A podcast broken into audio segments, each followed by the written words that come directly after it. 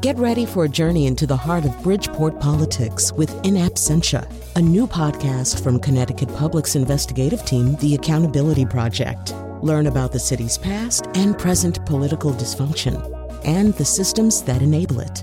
Tune in wherever you get your podcasts. Funding provided by Joe Zimmel and Valerie Friedman. This is Where We Live from Connecticut Public Radio. I'm Lucy Nalpathanchil. You know that phrase, work life balance? Is that really possible or just some myth we're trying to chase? Today we're focusing on working moms. We know there are more fathers in today's society who have taken on roles traditionally left to women, so no disrespect. But for thousands of years, women have been responsible for raising children and working. In 2019, how has motherhood changed as more women hold higher degrees, have less children, and are trying to build their careers? Is it possible to have it all? Coming up, we'll talk with Caitlin Collins, a sociologist and author of the new book, Making Motherhood Work How Women Manage Careers and Caregiving. Are you one of these women? Did your mother hold a job or jobs while raising you? I'm going to welcome uh, first to our studio Jessica Hendrickson, who's co manager of the blog Connecticut Working Moms at ctworkingmoms.com. Jessica, welcome to the show. Thank you. So, you actually uh, live in Middletown. I do. And you're co manager of this blog that I mentioned. Tell me about the blog and how did you get involved?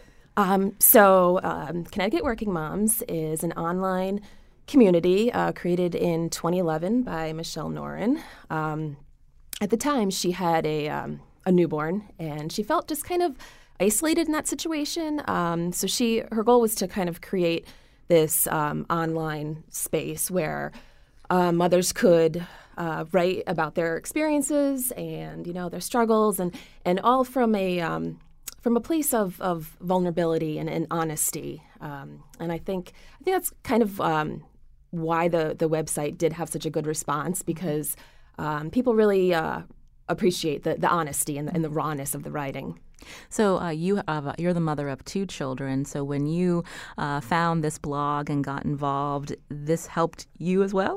Absolutely, um, yeah. Writing is definitely uh, very cathartic for me, um, and I got involved in uh, 2014. And at that time, I had a newborn and a three-year-old. So after a particularly tough day. Um, it was, you know, just the the day to day chaos of, of having a newborn and, and a three year old is just so so much to handle. Um, I actually I wrote about um, about you know just it, the the struggles of of being you know a mother of, of two young kids and um, but also um, the notion that that it uh, it is bittersweet also because you know I mean it, it, this time is fleeting as, as cheesy and as, as mm-hmm. you know cliche as it is it, it's um, you know, it, it flies by.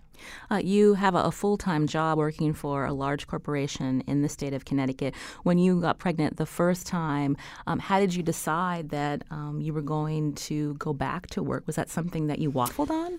Um, not really. I um, I knew I was going to go back, um, mostly just for financial reasons. I didn't really have the option, um, but I think even if I I did, um, I I like working. Um, I, I don't have the desire to be a stay-at-home mom, so that you know really wasn't wasn't a decision at the time. Uh, so, what was it like for you after having your first child and going back to work? You mentioned that the, the time is fleeting. Uh, did you feel like you were missing out on on your your son's uh, milestones? I, I did. It was vi- it was a lot harder than I thought it would be. I, I really thought I would be anxious to get back into you know the real world and and um, you know talk to adults. Um, but it was it was very very hard. And, and I remember um, with my with my second son. Um, I it took, I think it was maybe 10 weeks off, and he was literally less than 10 pounds when I dropped him off at daycare. And it was, I mean, my tiny little baby, like it was, it was very hard, very hard. Uh, what about your uh, work environment? Uh, did you feel like your supervisors, your coworkers understand, understood what you were trying to juggle? I, they, uh, well, I'm not sure. I mean, um, I actually work for um, someone who is not married and doesn't have kids, and he's very understanding, um, but to to the level that he he can understand. Um, you know, and until you're really in that situation, you know he's he's he's uh, you know he allows me to you know be flexible with my time and stuff but until you're actually in that situation as a parent like i don't think there's a way that you can really really get it. Mm. Uh, well, um, before uh, the uh, show, I was asking you about what your support network is like. So you're a single mom. Yes. Uh, what has that been like, um, going from being married to trying to figure this all out uh, and doing it on your own? Yeah, it's um, it's been hard. I mean, it, it, it all aspects of motherhood are, are, are tough, right? You know, just from from juggling the the day to day logistics to um, you know that that constant feeling of um, mom guilt about everything. Um, yeah, it's it's it's very hard. We'll be talking about that guilt uh, yes. coming up. Uh, uh, but again, uh, in studio with me is Jessica Hendrickson. Uh, she is a Connecticut mom, co manager of the blog Connecticut Working Moms, or ctworkingmoms.com. As we take a look at motherhood today, I wanted to bring into the uh, conversation now Caitlin Collins, who's joining us from a studio at Washington University in St. Louis. She's author of the new book, Making Motherhood Work How Women Manage Careers and Caregiving, also assistant professor of sociology at Washington University. Caitlin, welcome to our show. Thanks for having me. So, uh, mom's been doing it for a long time. What made you decide to research them and write this book?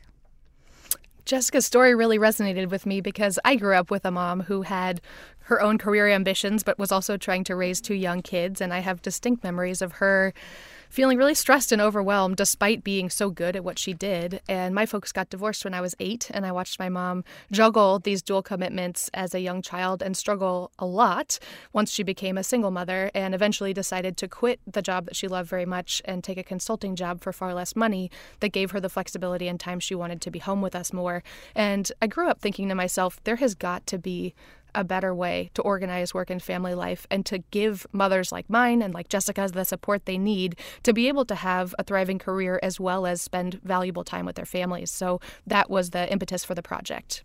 Uh, you mentioned juggle, and we've been saying uh, juggle earlier too, and none of us have said balance yet because is balance really attainable from what you have heard from uh, the mothers you've interviewed, Caitlin? If any of your listeners take away one thing from the segment today, I hope it's that they abandon this idea of work family balance. Talking about balance suggests that this is a highly individual problem, and if a mom just balanced a little bit better, her life would be better. And it puts, again, the onus on the individual to bring about change that I argue in the book is deeply political and structural. These difficulties are the result of really, really intense cultural ideals about what it means to be a good mother and what it means to be a good worker. And all of this plays out in a context with the most family hostile public policy of any country in the developed world. The book tries to make an argument for, again, abandoning this concept of balance and instead sparking a conversation and hopefully a movement for work family justice, which highlights the political nature of these difficulties. Uh, you mentioned uh, uh, individualism and how our, our, country was founded on that ideal. And so, this idea that if we want to work and have a family, we need to figure it out on our own. There is not a support system in place. Uh, the government doesn't help us, like in places like France. And, and you have gone and traveled and talked with women in European countries as well. Is that sense of guilt a very unique to uh, American moms?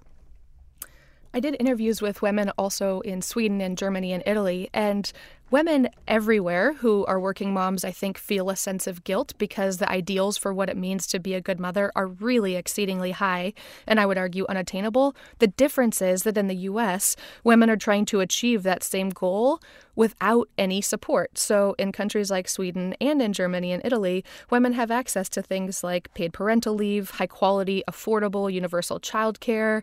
And so, when Jessica was describing dropping her baby off, who was less than 10 pounds, I'm thinking to myself, you know, what would it have been like for Jessica to make that decision in the context of a country that offered her, for example, in a place like Sweden, 480 days of paid parental leave for a single parent? That's a completely different universe to try and juggle work and family than in the U.S. So, of course, I my interviews suggested that that guilt is infinitely greater here in the states.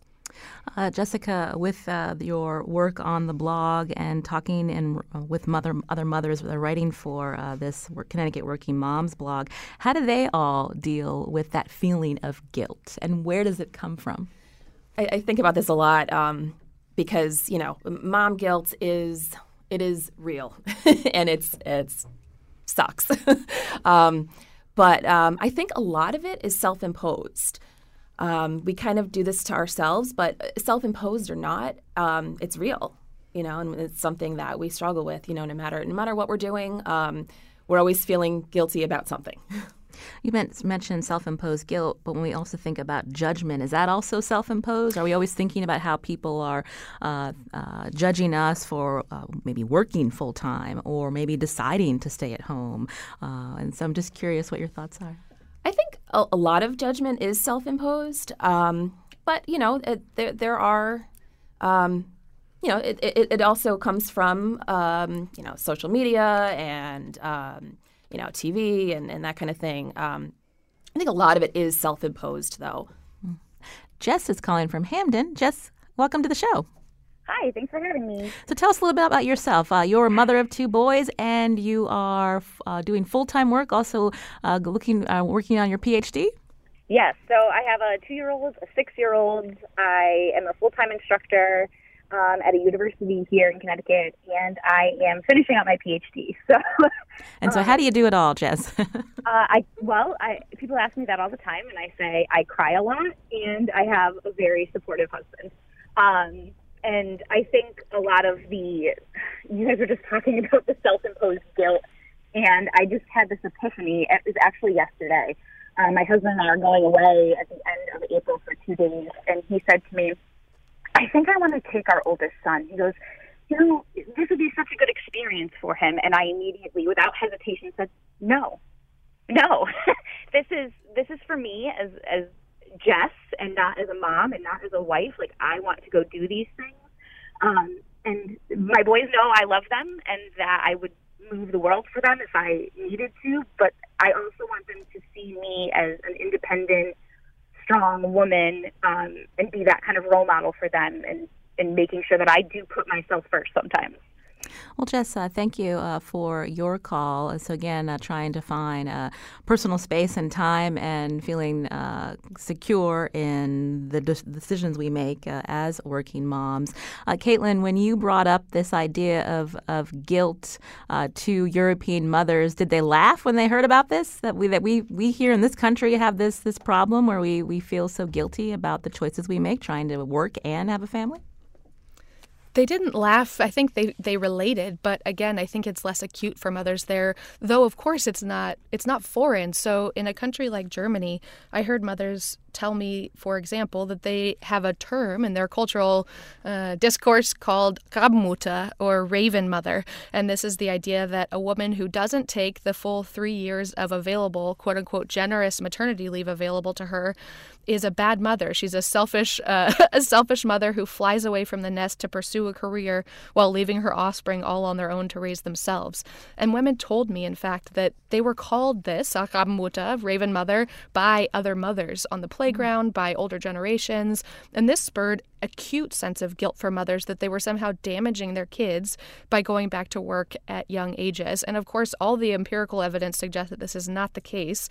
Uh, it, there's a host of, of studies that suggest that, in fact, working outside the home for women is a good thing as a role model for, for children, but also developmentally for children to be socialized uh, widely by a wide range of people. So, yes, uh, they feel guilty as well. I think that they're shock really related to the lack of policy supports that helped mothers here, or really didn't help mothers here, like Jessica and Jess, uh, balance their work and family life in a more just way. We're going to be talking more about those policies abroad and also uh, here uh, in our country. Um, my guest today, again, Caitlin Collins, author of the new book, Making Motherhood Work How Women Manage Careers and Caregiving. Joining us today from a studio at Washington University in St. Louis. And in studio with me is Jessica Hendrickson, who is a mother of two and co manager of the blog Connecticut Working Moms at ctworkingmoms.com. If you're a working mom, we want to hear from you. Uh, how do you do it all? You can find us on Facebook and Twitter at Where We Live.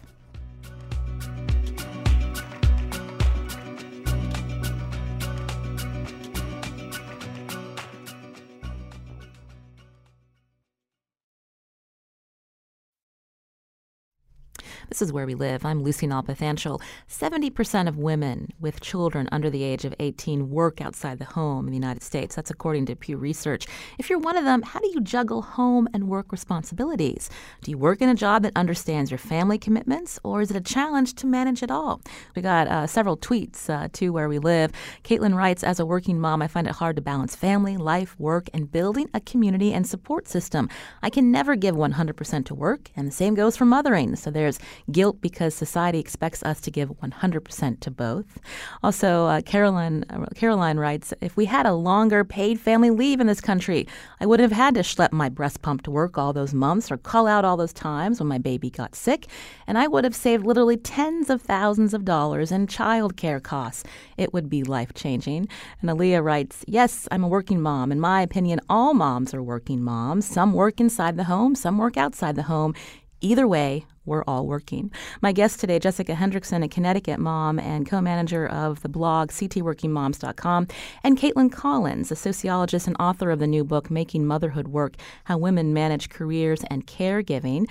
Uh, Caitlin, I read just a few um, listener uh, tweets to us. Uh, the one about paid family leave uh, goes right into my next question with um, when you mentioned how our country has hostile family policies. So compare and contrast to what we have and what you noticed in Italy Germany, and other countries that you've traveled?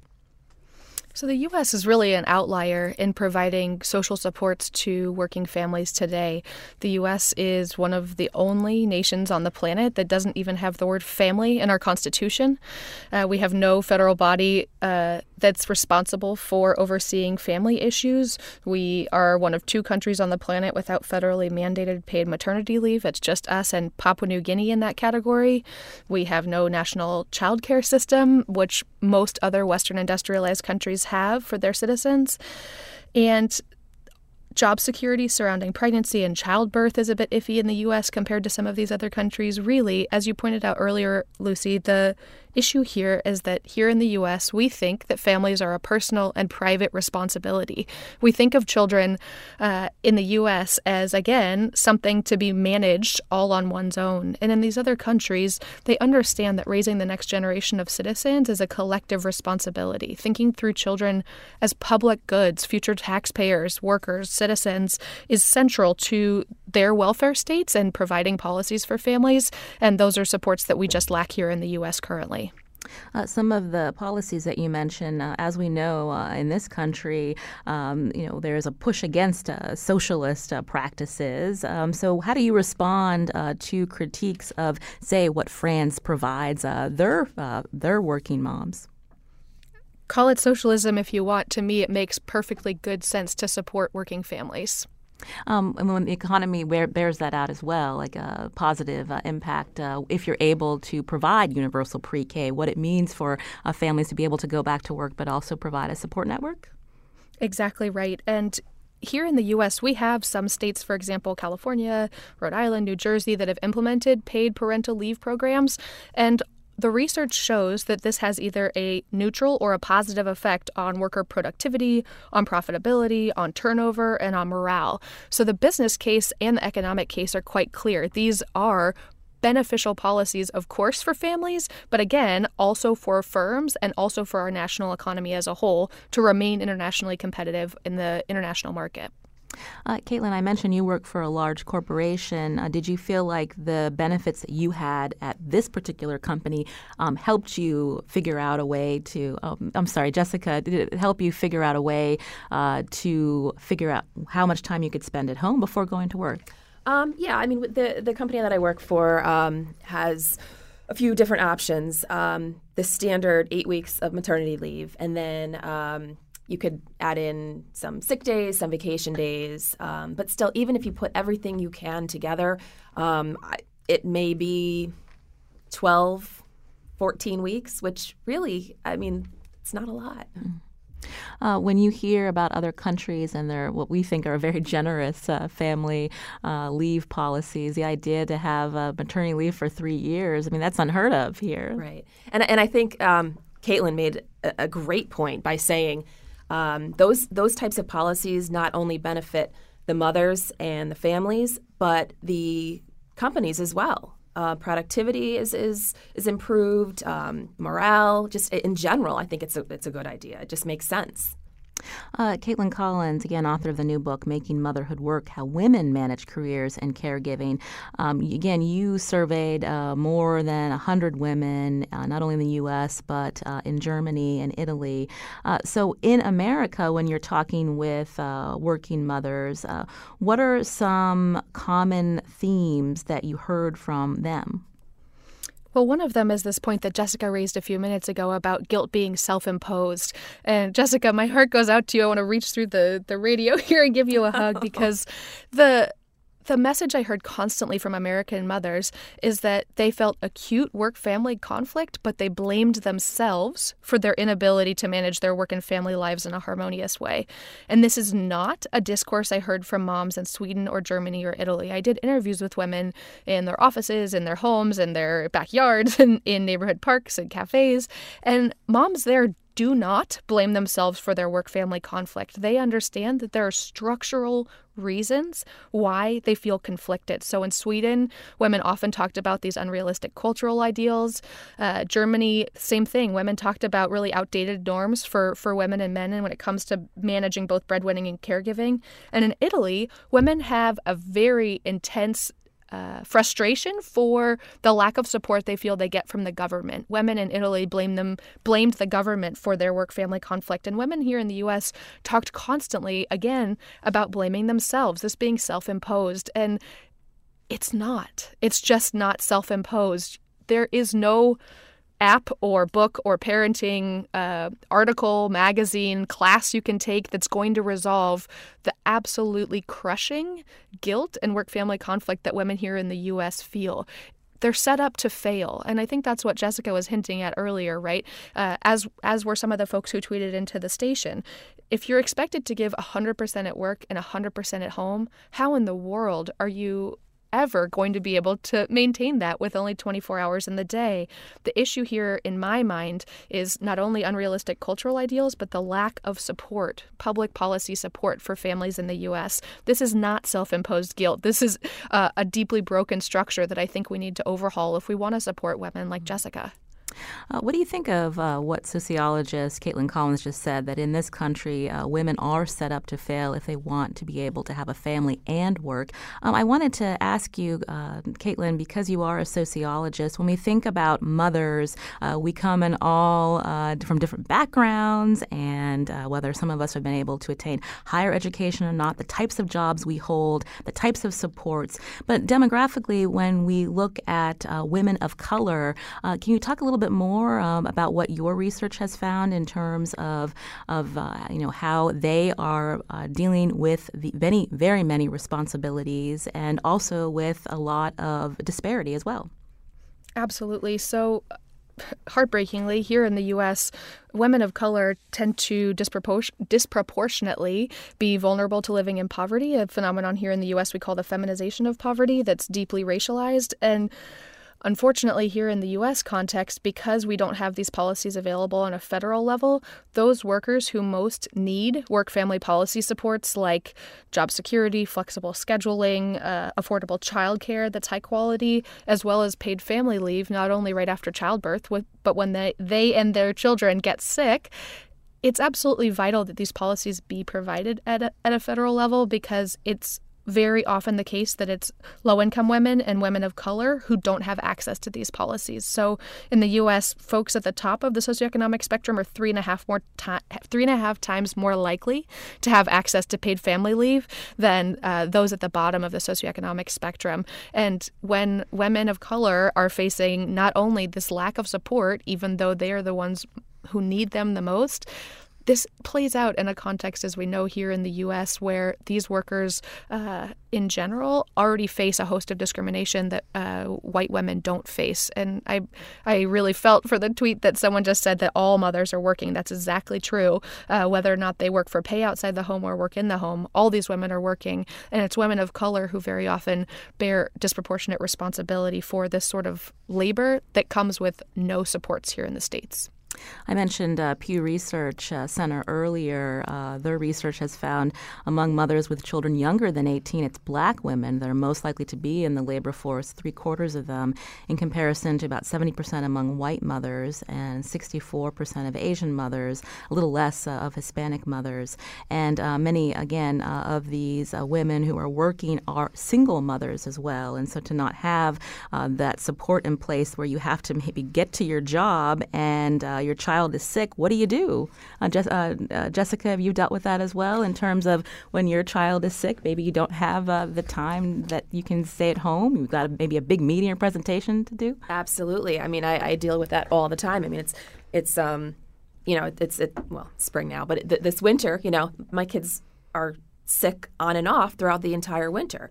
Um, so I feel like I'm constantly saying, "Oh God, I gotta, I can't come in until later. I gotta leave early." Um, and luckily for me, um, I work in an office, but I do have the option to work from home. So that's been um, that's been huge. But but not everybody has that option. Uh, Melanie on Facebook writes I've had the luxury of staying home when my first child was a newborn, then very gradually increasing part time hours as both kids got older. Now they're in their teens. I work three days a week, which seems about right. But I unexpectedly became widowed and understand better than before the stress single moms face. I wish all moms could have more flexibility in how much or how little they work. Uh, coming up, we're going to talk about uh, some women who choose to open up their own businesses to strive for that flexibility. Uh, Bill is calling from Vernon. Bill, go ahead. My wife mentioned to me, we're in the car together, that uh, she feels like there's a lot of guilt put on women for not working. And and it, the point is really generational. We're the first generation that sort of started to wholesale throw kids in daycare because um, we're in our 50s. We didn't. My wife uh, focused on raising the children and worked part time. Uh, of course, her earnings were a fraction of what they would be. And we've also discovered, of course, after 20 years of raising children, that, well, the basic attitude is, well, and from women, well, I raised my kids and I would work. So it's like, it's, so you sort of get slammed by this generational shift. Whereas our, our parents, and I'm talking middle class and upper middle class people here, of course, that, that's the, that's the other thing that nobody really talks very much about is that poor, poor people have been working all hours of the day and night since the beginning of time. So these are very much middle class sensibilities that we're going to discuss for the most part. Bill, thank you for your call. Uh, Caitlin Collins, did you want to respond?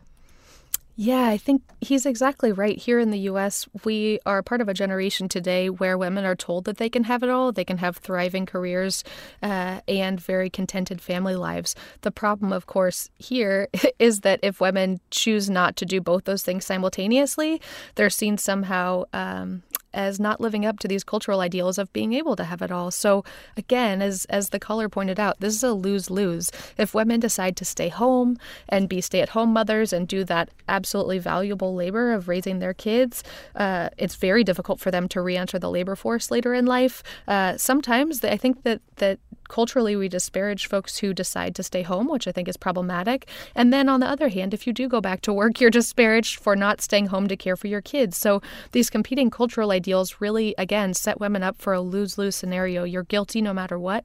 And I think that's deeply problematic. It again gets back to this idea of personal responsibility.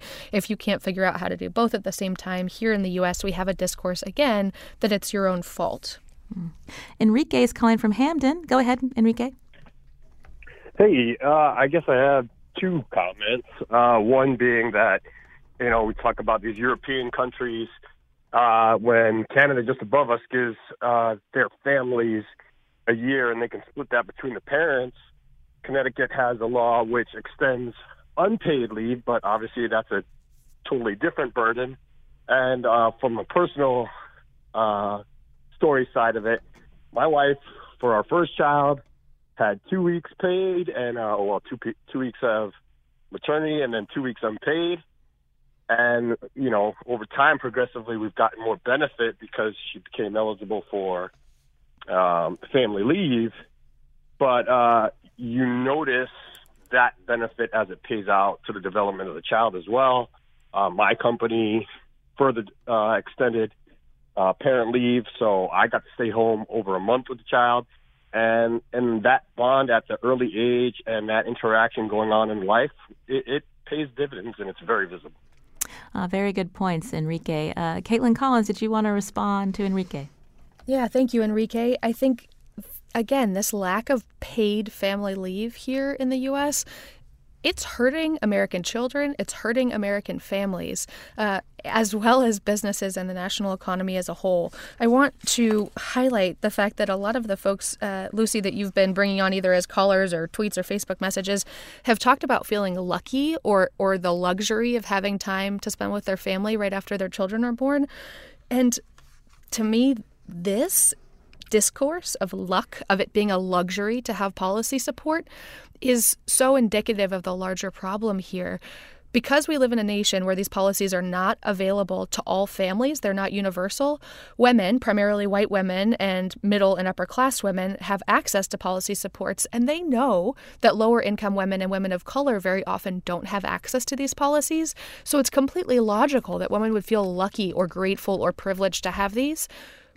All women deserve these policy supports. This is a no brainer. The rest of the Western industrialized world has gotten on board with the idea that all families need time to take care of a newborn afterward and that they need to be paid for that. FMLA, yes, it's nice to have 12 weeks of job protected leave, but it's unpaid. How many workers in the U.S. workforce can afford to go 12 weeks without pay? Again, it's not a di- the discourse of luck suggests again that women here. Uh, how to explain. Women here in the US if we talk about them feeling lucky this absolves them and absolves all of us from mobilizing to try and get these policies passed at a national level. Again this in, this discourse of luck to me goes hand in hand with this discourse of balance the idea that this is highly individualized and you can feel lucky that your employer allows you 1 month of paid leave as Enrique pointed out what I want to highlight is that all parents deserve time off that's compensated to raise their child well in the first months of their lives before they go to childcare. And this is vital for all of us. To me, again, the U.S. is an outlier, and it's absolutely vital that these policies be provided for all, which suggests we need to talk about this as a right rather than a privilege. Enrique also made the point, uh, just developmentally, it's better for the child to be able to stay home with uh, his mom or father or both um, before um, having to go on uh, to child care. And that's not something that gets a lot of attention um, about the bond that needs to be uh, between uh, the, the child and the parents, Caitlin. Exactly right. So if, if a woman decides or chooses to breastfeed her children, that we know has plenty of developmental uh, positive outcomes for babies of course, when a woman has to go back to work and pump in the office, I spoke to one mom in Washington, D.C., who told me she, again, used this discourse of luck to say she was lucky enough to have a lactation room in her firm, which we know is a rarity in U.S. workplaces. But she went back to work after just a couple of months and she wanted to keep breastfeeding her child, so she was pumping in the office. And the lactation room was a 12 minute walk one way from her desk. So she was pumping three times a day, which meant she was spending an hour and a half walking to and from the lactation room.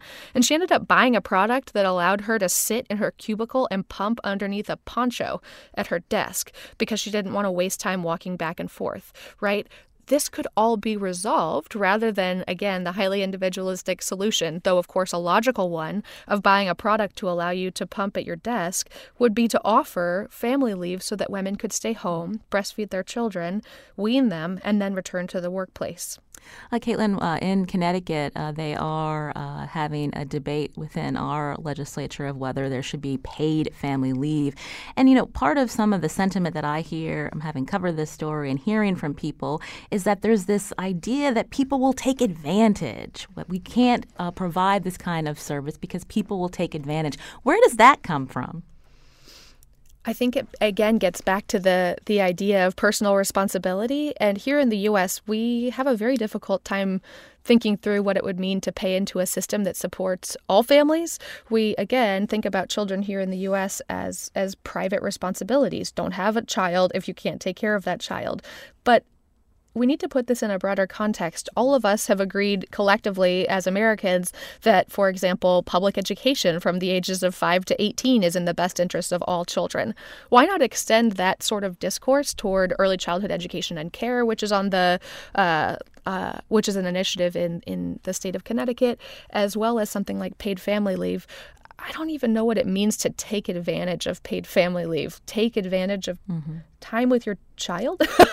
to me, that just seems like a, a no brainer and something, again, that everybody needs at some point in their lives, mm-hmm. not just after kids are born, but across the life course. That's true. Uh, this paid family leave policy. So uh, we all have parents who are elderly or are aging, or maybe we'll have a spouse or family member uh, who will uh, be, again, end up getting an illness. So these are, again, policies that would help them as well, not just for people having children. I want to take a quick call in just a second, but there was a comment on Facebook I wanted to direct to my in studio guest, Jessica Hendrickson, who is a Connecticut mom and blogs for ctworkingmoms.com. Susan writes There's a separation between women who work outside of the home and women who stay at home, breeding a great deal of resentment between these groups of women. If you're not running around and juggling 18 things, I feel like you're looked down upon. It's so sad and has made me feel so inadequate. I wanted to, uh, again, uh, have Jessica respond to this because I think part of the blog's uh, point too is to uh, to not have that judgment whether a, a mother decides uh, to stay at home or uh, work outside in the office. Right, and um, and I feel that when that judgment is removed, um, you know, I mean, we, we all we all parent differently, and um, we make drastically different decisions for our children. But I think what we have to recognize is that ultimately our motivation is the same. We are motivated to make the decisions that we make out of love for our children. And I think when we recognize that in each other, um, you know, it brings that feeling of unity and sisterhood rather than, you know, kind of tearing us apart. Shelley from Stamford is calling in. Shelley, go ahead. Um, this is so interesting because there really is no judgment. Um, I have to work, period. That's it. And some people don't because of economic. Economically, they don't have to, and there's a huge difference between that. And to, to hear you folks say that there's a choice, there really is not a choice in so many cases. And the whole fact that you know, all women work. Yeah, that's fine, but there's a difference between the woman who is bringing their three year old to music class and the woman who is bringing their three year old to childcare under the gun to get on the train to get into the city in order to do what they need to do to put food on the table. There is a huge disparity between those two. And to hear you folks say that if there's a choice, there is not necessarily a choice in all situations, and it's very frustrating to hear. Well, let me get the guests to respond uh, to your point. Uh, Caitlin Collins, did you want to respond to uh, Shelley calling in that says that not everyone uh, has that choice? We did bring that up earlier. Absolutely, we did. Uh, this is a forced choice. I think that that is a much more logical term here. The idea that some women would choose to stay home or choose to work doesn't make a lot of sense, again, in a context with in a context with very little policy supports, these are forced choices women are making. The opportunity cost is much higher for high income women to leave the workforce and stay home to take care of their kids. And for, for lower income women, very oftentimes the cost of childcare it, it either meets or exceeds the salary they would earn if they were to work outside the home. And what this ends up doing is pushing women out of the workforce and into the home, which we know plays out differently for women, again, of different races and different socioeconomic statuses. Again, the discourse I want to try to highlight here that this is a choice and that women are fighting other women or judging other women or disparaging other women. Uh, this mommy wars talk we've heard in the U.S. Y'all, the Jessica really made me laugh when she when she said this is about a sisterhood. You're exactly right, Jessica. The, it, it, turning against one another as women for the decisions you make about how you want to manage work and family is completely illogical, right? Rather than directing this frustration or anger at one another as women, we need to, again, I think, channel that frustration and anger at the lack of larger structural supports. Getting mad at one another prevents us from mobilizing to try and obtain the sort of support that all women and families deserve so that, again, they have the ability to choose more freely whether to work at, at, or stay home, right? This is again, I think as Shelley pointed out, it's a forced choice, not a not a freely made one. Well, I want to thank uh, Jessica Hendrickson, who's in studio with me, co manager of the blog ctworkingmoms.com, uh, for joining us today. Thank you, Jessica. Thank you. Caitlin Collins, you just heard from, author of the new book, Making Motherhood Work How Women Manage Careers and Caregiving. She's going to stick around. Uh, she's joining us from a studio at Washington University in St. Louis. And coming up next, we're going to talk about uh, different approaches women take uh, to juggle family with work, with the bills we have to pay, with our responsibilities. Some women choose entrepreneurship. We're going to hear more about that. And you can join us too. Find us on Facebook and Twitter at Where We Live.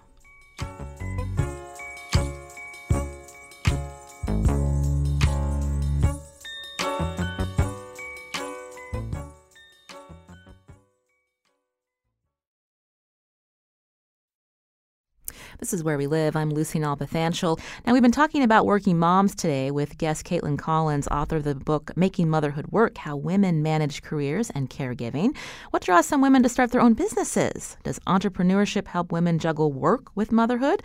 For some perspective, Fran Pastore is joining us, founder and CEO of the Women's Business Development Council. It's a nonprofit uh, here in our state. Fran, welcome to the show.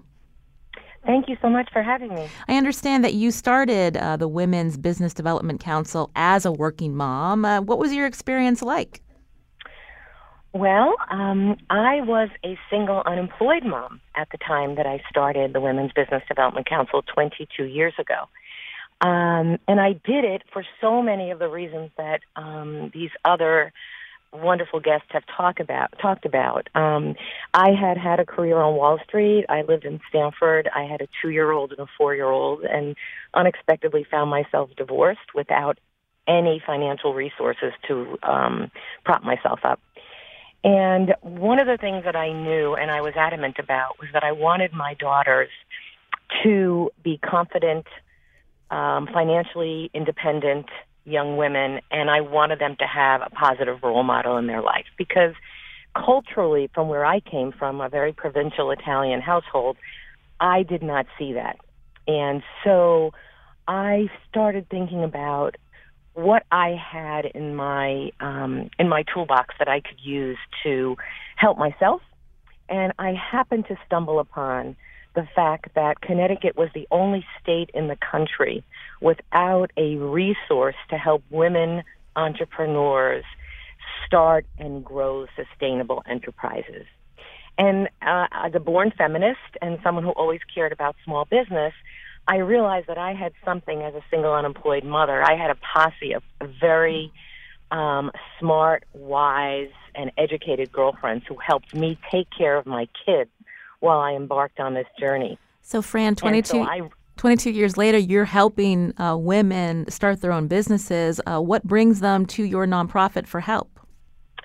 Well, you know, it's really a universal interest in having, um, being in control of one's own destiny, um, looking for some kind of financial um, independence and I would say the number one list, and you'll find this at any report that you look at on women owned businesses in our country, is really the flexibility to make their own choices and be available to their family. Fran, uh, Lorena had called in earlier. We didn't have time to take her call. She was calling from New Haven. Uh, she uh, told us, uh, as a working mom, I feel like taking care of my kids is keeping me stuck in my social class and I can't move up. Uh, what would you tell her in terms of how you're helping women? Well, you know, entrepreneurship is not for everyone. Um, oftentimes, people come to us and they say, "I want to want to have more time with my family, and so I'm going to start my own business." No, that's not the way it goes. What you will find is that you are working 24/7, harder than you've ever worked in your life, but you can do it when you need to do it. So that's the first thing I'd say about entrepreneurship. The second thing I would say about um, that the the Facebook tweet or post that came in is that one of the things that helped me that I would not have been able to start this business without was access to resources in my community and the greater community at large. And I think that's something that we often don't um, look to for support. Community centers, religious or cultural, are there really to help us. They do cost money, but there are opportunities to um, defray some of those costs. And those are the important things to think about. My favorite mantra is ask and you shall receive. Hmm. Uh, Caitlin Collins. You know, I, I, am sorry. Go oh, go ahead. You want to finish no, I was point? going to say that I gave up a very potentially lucrative career um, for in exchange to be available and to live and work in the same community that my children went to school in. Um, so I had a lot of flexibility, and I took advantage of resources that were available to me um, in in the socioeconomic place that I was in. Caitlin, Um, Caitlin so- Collins is with us as well, uh, Fran. She's a sociologist and author of this uh, book on motherhood. Um, as you've traveled around again, interviewing uh, middle class mothers, not only in this country but abroad, um, what have you learned from them in terms of, of trying to seek that flexibility, uh, Caitlin? And, um, you know, is entrepreneurship something that they are turning to? So flexibility is the crux of so many of the issues that that we've been talking about on the show today. All parents, women and men, need this sort of flexibility uh, in order to manage their their non-work and work responsibilities. As do folks who don't have kids. All of us have stuff outside of the the workday that sometimes requires our attention. So flexibility is absolutely vital. What we see in other cases, like Sweden, for example, is that parents have the legal right to reduce their schedule by 25% to a 30-hour work week until their child is eight years old that feels like an absolute impossibility here in the context of the US, right? But again, providing a policy like that at the federal level suggests that it's okay to take time off of work to manage outside of work uh, tasks such as child rearing.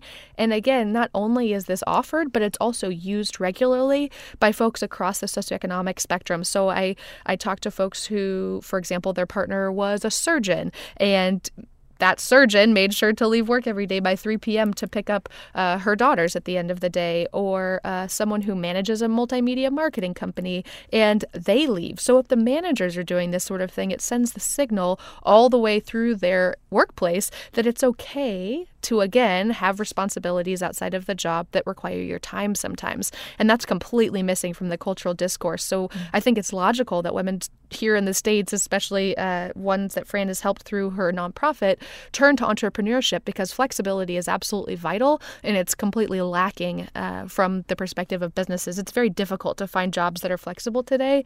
And when they are, it's sometimes. Uh, against the will of workers. For example, uh, low income workers who work in, for example, retail jobs where they only learn about their shifts on a Sunday evening before the next work week starts. Uh, that's an unwanted flexibility. I think a lot of other workers, especially those who are higher income, would desire more flexibility and more time outside of the workforce. Uh, we just have uh, another minute, uh, unfortunately. Uh, but Caitlin, I wanted to ask, uh, you know, is there anything special happening in the terms of uh, the moment that we're in in the United States, where we're actually going to see Uh, maybe movement towards policies that will help families uh, like some of our European counterparts? I think it is a really exciting time here in the U.S. I think motherhood and families and the need to support them is now part of the national conversation politically.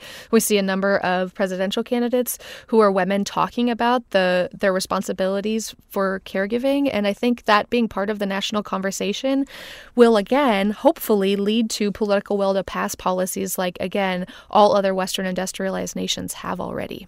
Caitlin Collins, author of the book Making Motherhood Work How Women Manage Careers in Caregiving. Thanks so much.